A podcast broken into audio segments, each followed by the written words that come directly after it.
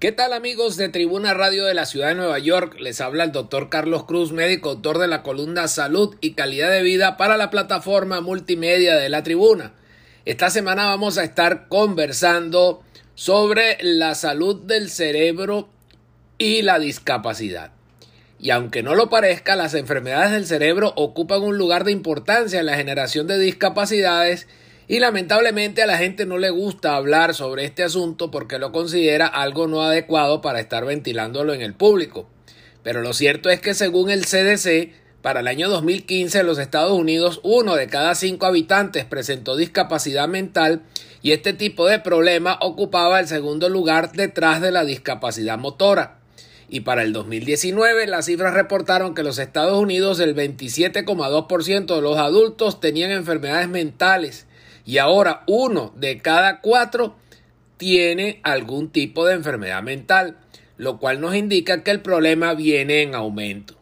Sin embargo, en estos seis años el tiempo no ha transcurrido en vano y en varias partes del mundo hay equipos médicos que están investigando sobre la materia para obtener algunas respuestas interesantes que es necesario que el público las conozca.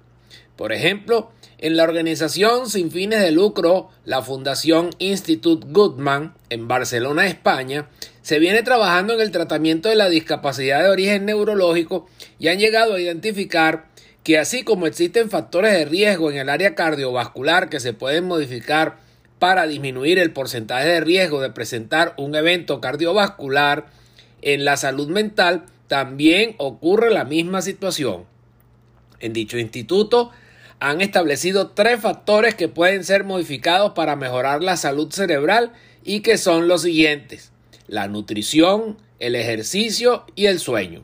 Con respecto a la nutrición, los investigadores aconsejan que las personas sigan la llamada dieta mediterránea, la cual consiste en el consumo de aceite de oliva virgen extra como grasa principal y en la ingesta de cereales, verduras, hortalizas, pescado, huevos, lácteos y frutas.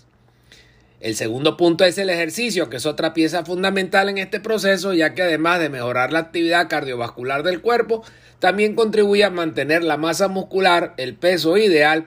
y porque el ejercicio libera catecolaminas, las cuales ofrecen una sensación de bienestar.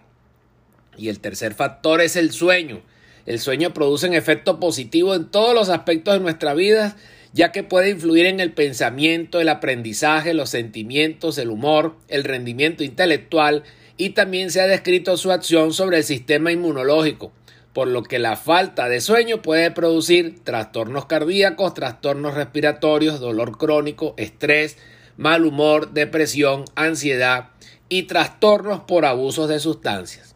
En consecuencia, es necesario que en cada uno de nuestros hogares las familias pongan atención sobre sus miembros para que en caso de que alguno de ellos tengan un problema de salud mental, el mismo sea conducido adecuadamente para su resolución y así evitar que a futuro se tenga a un nuevo discapacitado mental por no haber actuado a tiempo.